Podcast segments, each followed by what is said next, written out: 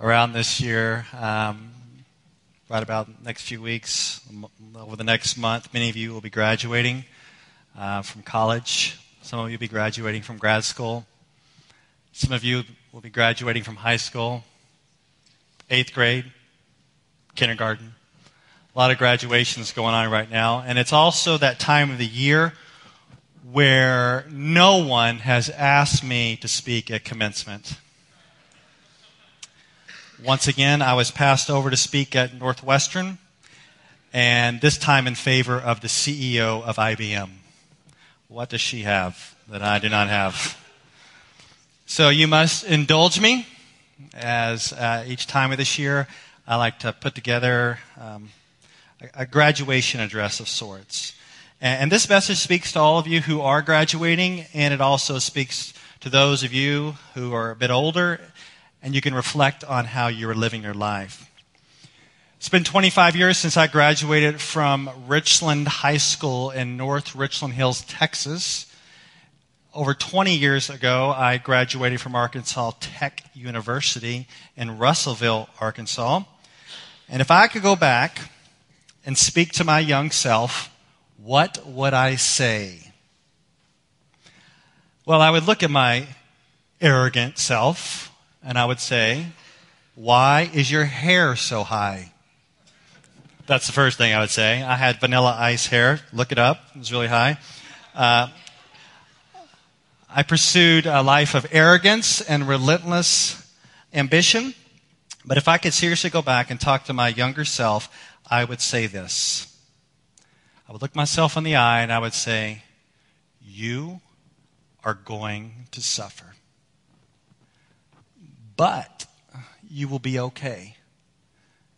Because in the Lord, you'll be safe.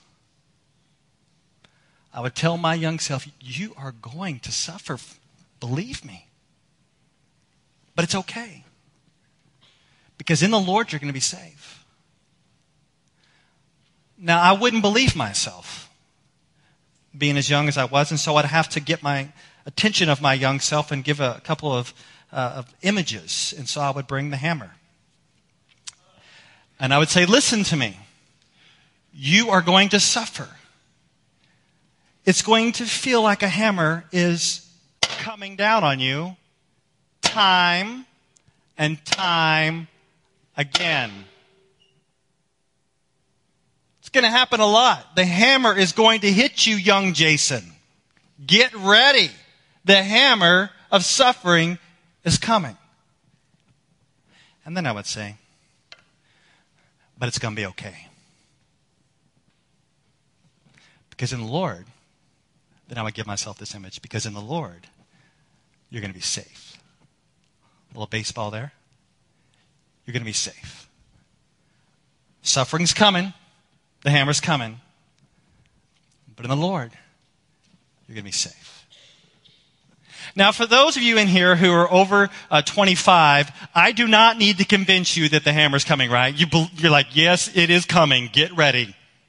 Because you, you have lived the hammer. The hammer is coming down upon you plenty of times. You know suffering. I don't have to convince you about suffering. But old people over 25, some of you are not so convinced that you're safe. You know the suffering part but you're not so sure about the safety part. And what I want to do here this morning is encourage all of us. Yes, the hammer's coming, but in the Lord, no joke, not making this up, in the Lord, you are safe. Let's go back to 1 Samuel. Let's turn back to 1 Samuel. We've been in 1 Samuel for a long time. We're in 1 Samuel 19. And as we find ourselves in this portion of 1 Samuel, we are starting to witness the demise of King Saul and the elevation of King David. Disobedient King Saul is eventually going to pass off the scene as God has raised up David, who is a man after God's own heart, to take Saul's place. But Saul will not go away without a fight and he seems determined to kill David. And what we have in 1 Samuel 19 is probably a chapter you've not paid much attention to before, but what we have in 1 Samuel 19 is four snapshots or four different scenes of Saul trying to kill David and God protecting and delivering David. And what it is in chapter 19, it's a visual reminder of, of what the Bible repeats time and time again, and it's that God protects his people. God protects his people. Even if you die, God is still protecting you in his everlasting clutch. Because in Christ, God protects his people. The hammer's coming. It's coming for David. It's coming for us. But in God, we are ultimately safe. So let's go ahead and jump through these four scenes, starting with scene number one as God uses Jonathan's intervention. Let's do it. 19, verse 1. And Saul spoke to Jonathan, his son, and to all his servants that they should kill David. But Jonathan, Saul's son, delighted much in David. King Saul's having a strategic cabinet meeting with, with Jonathan and all the servants, and the plan is simple kill David. But Jonathan is on David's side, and God uses Jonathan to intervene to save David's life. Here's the first intervention. Look at verse 2. And Jonathan told David, Saul, my father, seeks to kill you. Therefore, be on your guard in the morning. Stay in a secret place and hide yourself. And I will go out and stand beside my father in the field where you are.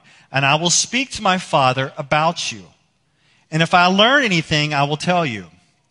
And Jonathan spoke well of David to Saul his father and said to him, Let not the king sin against his servant David, because he has not sinned against you, and because his deeds have brought good to you.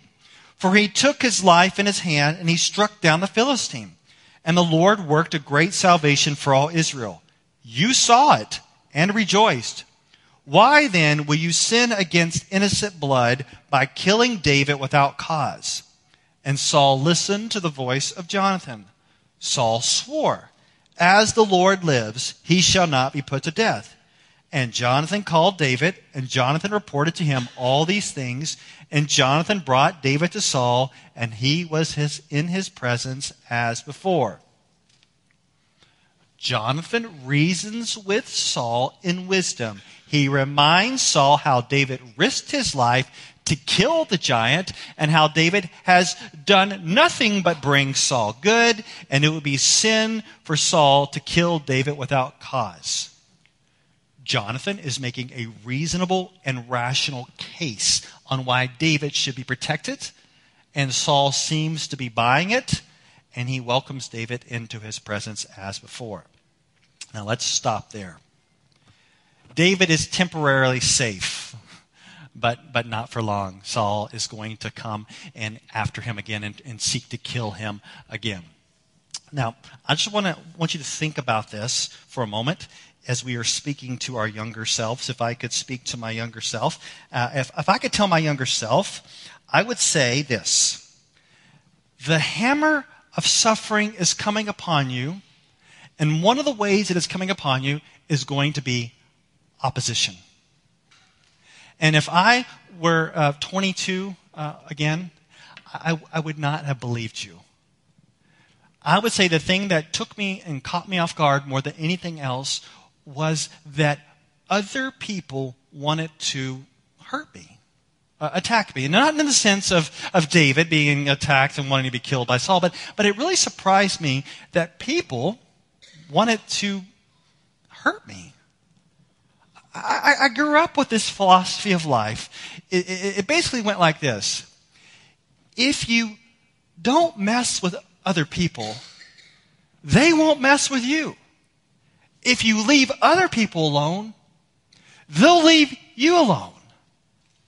And that, was my philosophy of life. But I found that that does not hold true, especially if you are a pastor. Because this is what happens. If you leave other people alone, they will search for you. They will hunt you down. and they will attack you. And maybe it's not just for pastors, it's probably for all of you in here. It may surprise you when people turn on you. They want to do something that's harmful to you with their words or their actions. That caught me off guard. That disturbed me more than anything else. I, I just couldn't believe that that was happening to me. And so, as you face opposition, I'm trying to give you something this morning that I think should help you interpret the opposition coming your way. Because if it hasn't come your way, it's coming. It's, it's, it's for sure coming. Here's something that, that helped me interpret opposition. Let me, let me read this to you. It comes from the book of Ephesians. For we do not wrestle against flesh and blood, but against the rulers, against the authorities against the cosmic powers over this present darkness, against the spiritual forces of evil in the heavenly places. In the physical realm, from what we can see, Saul is opposed to David. But we are tipped off from our text, which we'll see a little bit, that there is this evil spirit sent by the Lord that is tormenting Saul it's hard to understand that. And, and as Saul is, I don't know, demonically stirred up to some extent, he is attacking David. And it would have been helpful for me to understand as a younger uh, guy that there is consistent opposition, and oftentimes it has a spiritual component behind it. Now, I need, I need to be real quick here and do a little, little be, be, careful here, okay? Especially to the, to, the, to the people who are married in here, husbands, any husbands in here. Uh, be careful here because I'm not saying that in every argument with your wife, you need to say, Get thee behind me, Satan. All right? Don't do that. Uh, I've known some guys to do that. That's not good.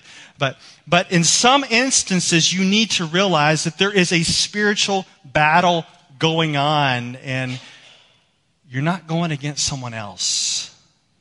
There's probably some spiritual opposition behind it. And, and I really think that once you start thinking in terms of a spiritual battle and not in a human battle, you won't want to fight with, with human weapons like deceit, cussing, anger, if you start to see there's probably more of a spiritual component going on, you probably will start fighting uh, spiritual warfare, which, which we know fighting with the Word of God, right? Fighting with prayer, fighting with the shield of faith. So when the, the, the darts of the enemy come of us, the lies come at us, we just put up the shield of faith and they drop down. I have found it helpful to understand that some of the opposition that comes against me has a spiritual component behind it. Probably for you as well. And that was definitely the case for David. Let's keep going. We're in scene number two. Let's look at David's dodging skills. Look at verse 8. And there was war again, and David went out and fought with the Philistines and struck them with a great blow, so they fled before him. Then a harmful spirit from the Lord, you see it there? There's that harmful spirit from the Lord God sovereignly allowed this demonic attack, kind of like Job. This harmful spirit from the Lord came upon Saul as he sat in his house with his spear in his hand. And David was playing the lyre, and Saul sought to pin David to the wall with the spear, but he eluded David so that he struck the spear into the wall, and David fled and escaped that night. Oh, what, what, what a bummer that is. You, David comes off this great victory, and now he returns to this crazy guy with a spear in his hand, and Saul is trying to pin David to the wall. He got this kind of stirred up demonically to pin David to the wall. Now, I want you to really pay attention right now. Don't miss me on this one, okay? In another chapter, Saul tried to do the same thing he tried to pin David to the wall. And right after he missed, he must be a really bad aim, but right after he missed, it said this in chapter 18, verse 12. I love that it says this. Pay attention. It says, Saul was afraid of David because the Lord was with him, but had departed from Saul. So the Spirit depart, had departed from Saul, but check it out. Pay attention. The Lord was with David. Even under the threat of his life, God was with David and delivering him. I, I, I, I, don't, I don't know if you understand what that means. That, that should be so encouraging to you. Uh, there's this popular idea floating around in Christian circles that's meant to encourage, and maybe I have quoted it before trying to encourage you, but I don't find it, I don't find it encouraging anymore. Here's the popular idea You can't die until it's your time. You can't die until God determines you can die. And that's supposed to be kind of this motivation that no matter what kind of suffering you're undergoing, no matter what kind of risk you're taking for the gospel, you don't need to be afraid of death. You can't die until it's your time. You can't die until God decides you can die. And that's supposed to stir you up and encourage you, but it, it, it doesn't really help me. Let me tell you why it doesn't help me. Because I'm ready to be with Jesus. And I'm, and that, that's, I want to be with him, right?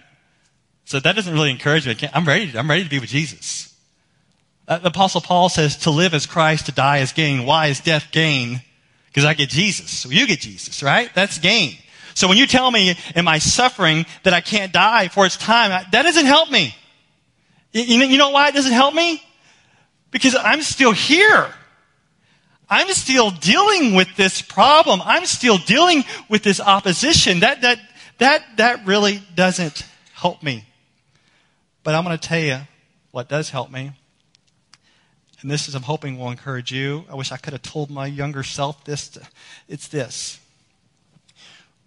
When you're undergoing problems, suffering, don't be thinking about, I can't die before it's time. Maybe that helps you. But what really helps me is to know that what I'm going through right now, the suffering I'm facing right now, opposition I'm facing right now, I am encouraged by the main thing that God tells me that He, you ready for this? He is with me. And He's with you too. In your suffering, yes, you'll see Jesus when you die later, but He is with you right now. We started out this service with the most famous psalm ever, Psalm 23. And there's a verse in Psalm 23 that says this Even though I walk through the valley of the shadow of death, I will fear no evil, for you are with me. Did you see that last part? For you are with me. Okay, now you ready? Ready? Ready? Who wrote that? Who wrote it? David wrote that. Isn't that awesome? Uh, the valley, the shadow of death. Uh, maybe when some crazy king is throwing a spear at me, trying to hunt me down and kill me over and over again. I'm walking this valley of shadow of death. And what's it say? It You are with me. I love that. I want to know that God's with me in the opposition. I want to know He's with me. And, and, and I think it even gets better for uh, the New Testament Christian. It even gets better for us. There's, there's this great passage. I want to leave it up for, for a while on the screen. It's in Hebrews. This is great. Oh, so good. In Hebrews 4 15 and 16, it says, For we do not have a high priest who is unable to sympathize with our weaknesses, but one who in every respect has been tempted as we are, yet without sin. Let us then with confidence draw near to the throne of grace that we may receive mercy and find grace to help in time of need. Are you understanding what this verse is saying? These two verses are something you should probably memorize. It's saying that Jesus Christ sympathizes with you in your temptations and your sufferings, perhaps in your opposition. You know why? Because when he was here on this earth, the hammer was directed at him. You read the Gospels, and most of it is often uh, opposition scenes where the religious leaders and even the Romans, people want to take Jesus out, and he's being hammered and hammered again. But can you think about what is the greatest suffering of the hammer that Jesus faced? And it would be this. It wouldn't be the, the nails in his feet by a hammer. It wouldn't be the, the nails in his hands by the hammer. It is the hammer of God's wrath that was poured out on Jesus. That is the hammer of suffering that he faced in your place for your sin, all the way to death. And then he rose again, and now he's at the right hand of the Father, and now the hammer of God's wrath does not fall upon you because it fell upon Jesus. And by faith, you can be forgiven. But get this. When the hammer of opposition comes your way, Jesus from the right hand of the Father knows for sure. He says, I sympathize with you and your weakness. And get this. Now you have access to the Father Talk to him. He's with you. He'll give you grace. He'll give you mercy to help you in your time of need. That's good. Yes, when I die, I'll be with Jesus. But right now, he is with me. And he is with you as well. Let's keep going. Scene number three bring in the wife. The wife is going to help deliver David as well. Verse 11. Saul sent messengers to David's house to watch him, that he might kill him in the morning. But Michal, David's wife, told him, If you do not escape with your life tonight, tomorrow you will be killed. David's not even safe in his own house. Saul's men are tracking him down to kill him. But David's wife, she knew about it, and she warned David. So she has this clever plan. Look at verse 12. So Michal let David down through the window, and he fled away and escaped. Michal took an image and laid it on the bed and put a pillow of goat's hair at its head and covered it with clothes. And when Saul sent messengers to take David, she said, He is sick. So she scoots David out the window, and then she does this classic switch move. She puts an image, um, that's probably a huge idol, but we'll let that slide for right now. Why is there an idol in your house? Let it slide. She puts his idol on the bed. She puts goat's hair at its head and covers it with, with clothes. And, and Saul's messengers come and she's like, Oh, David, he's sick. But Saul's not buying it. Look at verse 15. Then Saul sent the messengers to see David, saying, Bring him up to me in the bed that I may kill him. And when the messengers came, and behold, the image was in the bed with the pillow of goat's hair at its head, Saul said to Michal, Why have you deceived me thus and let my enemy go so that he has escaped? And Michal answered Saul, He said to me, Let me go. Why should I kill you? So she's lying. She's deceiving. But somehow God is using all these schemes of Michal to deliver David. Now, what I, what I notice about this scene number three is that um, did you pick up on this? Uh, Saul is relentless in his seeking. He's relentless in his hunting. He's relentless in his desire to attack and kill David. And, and, and I think what is, is sometimes discouraging is that when you hear the opposition of others directed at you and the hammer is coming, it, it hurts. But when it keeps on coming, it gets old and painful. But what have we seen so far? There's a spiritual component probably going on. Fight spiritually with the word, prayer, and the shield of faith. And know as that relentless attacks may keep coming, God is with you. But Saul's not giving up. He's not giving up. Let's look at the last scene. Scene number four supernatural intervention. Look at verse 18. Now David fled and escaped, and he came to Samuel at Ramah and told him all that Saul had done to him, and he and Samuel went and lived at Naioth. Let, us just stop. This is Samuel. He anointed, remember, anointed David with the oil. You're the king. And now the old king, the rejected king, still wants to kill David. And he's telling Samuel this, and Samuel's like, come on. And now they're both in hiding. But Saul, relentless. Verse 19. And it was told Saul, Behold, David is at Naioth in Ramah. Then Saul sent messengers to take David. and when they saw the company of the prophets prophesying, and Samuel standing as head over them, the Spirit of God came upon the messengers of Saul, and they also prophesied. When it was told Saul, he sent other messengers, and they also prophesied. And Saul sent messengers again the third time, and they also prophesied. What a, what a crazy story.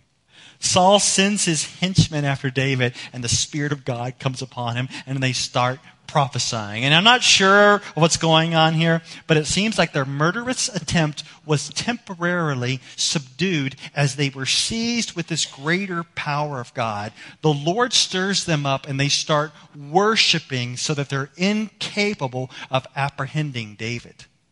And it happened three times. Just, just imagine. Group of men, all they can think about is we're going to kill David. They approach to kill David revival breaks out. Second group comes, we're going to kill David. Revival breaks out. Third group comes to kill. Revival breaks out. Now, Saul, sick and tired of all this, he's like, you know what? No one seems to be able to get a hold of David and kill him. So I myself am finally going to go and I'm going to personally kill David. Watch what happens with Saul. Verse 22. Then he himself went to Ramah and came to the great well that is in Secu, and he asked, Where are Samuel and David? And one said, Behold, they are at Naioth in Ramah. And he went there to Naioth in Ramah, and the Spirit of God came upon him also. And as he went, he prophesied until he came to Naioth in Ramah. And he too stripped off his clothes and he too prophesied before Samuel and lay naked all that day and all that night. Thus it is said, is Saul also among the prophets. Yikes. By the way, he's probably somewhat clothed, all the scholars have said, in case you're wondering. Uh, the point seems to be here that as Saul heads off to kill David, the Spirit of God comes upon him He's incapable of apprehending David because he is prophesying and worshiping the Lord. Uh, uh, God has clearly humbled Saul, at least at this point, where he can no longer apprehend David. That, that's a crazy story. Where God takes the opponent of David and at that point sees him and turns him into a worshiper of sorts.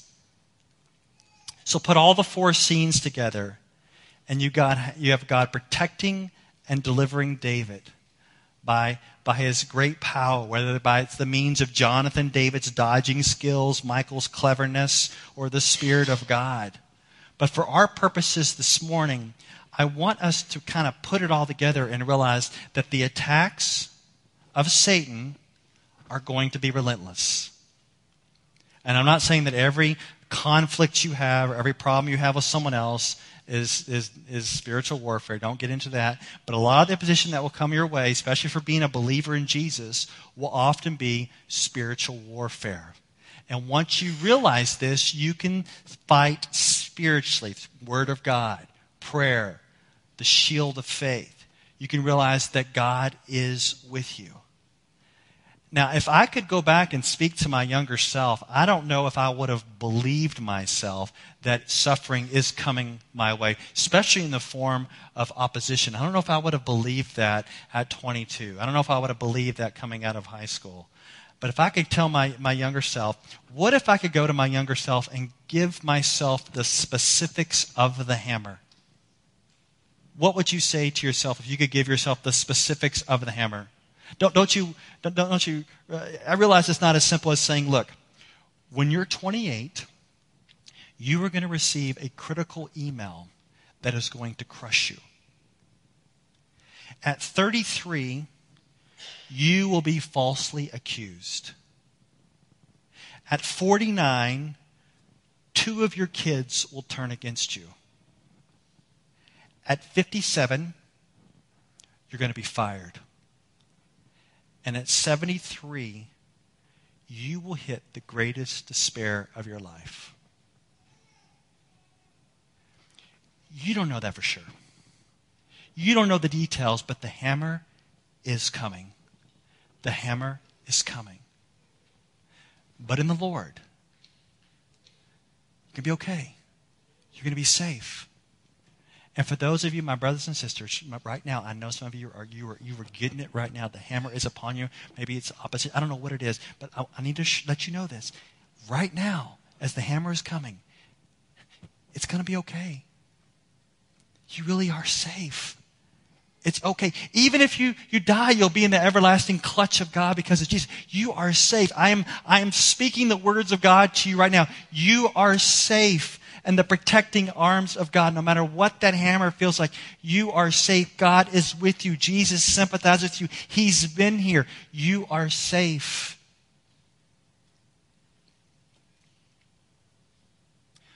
What we typically do when we close is I pray but today we're going to close in a different way. For those of you who've been going to our church uh, recently and you kind of wonder, what are these songs that we sing? Well, a lot of the songs that we sing are written by people on the worship team. And this past week, our, our worship leader, Andy Hudson, sent me a song uh, written by uh, Tiffany Shu, who's back, uh, back here. And once he sent me this song, you know, he, they kind of she wrote the song, he, he worked it out, and they, I'm looking it over, and I kind of try to proofread these songs. And, uh, and this is a song that's going to be introduced to our congregation in, in about a month. And I'm like, Andy, is there any way that, that you and Tiffany can like pull that off like today? I'm not a musician, okay? I'm like, yeah, just make it work out. Act like it's easy, right? But, but in God's grace, they, they put it together and as we end here this morning, rather than me praying, we are going to sing a prayer to God. And this is an amazing song that connects with what we're hearing this morning of God with us and us offering ourselves to Him. But as you look at these words, just, just, just say it, sing it, listen, and make it your prayer to God. And just stay seated. No need to stand up.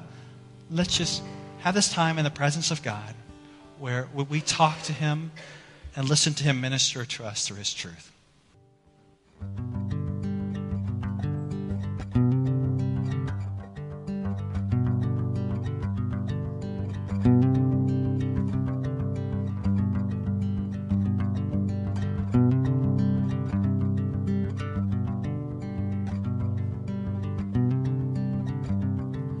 Give to you all the things that you've asked me to. Though I feel like I'm far from you, you are here and you'll always follow through. Where you lead, I believe, help my unbelief what you've already guaranteed presses on and your word is complete. I submit to you everything I do. Let all my heart's pursuits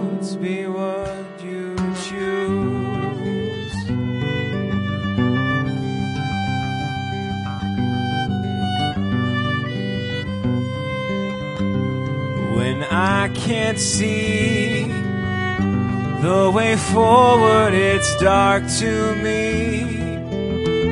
And the road trips my stumbling feet. I will lean on the only hope in reach. Though your ways are mysterious, I have faith my pain will subside someday. There is nothing that you haven't faced, and I submit to you everything I do. Let all my heart's pursuits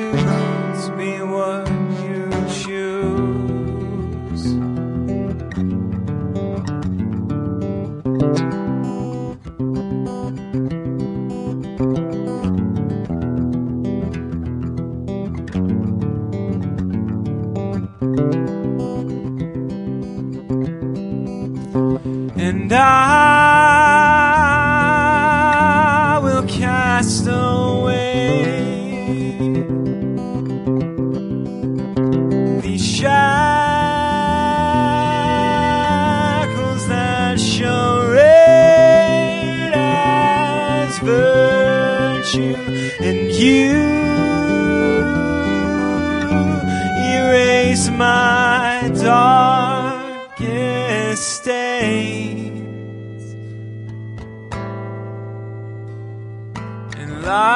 The beacon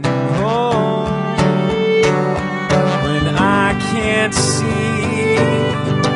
The way forward is dark to me, and the road trips my stumbling feet. I will lean on the only hope in reach. Though your mysterious, I have faith that my pain will subside someday. There is nothing that you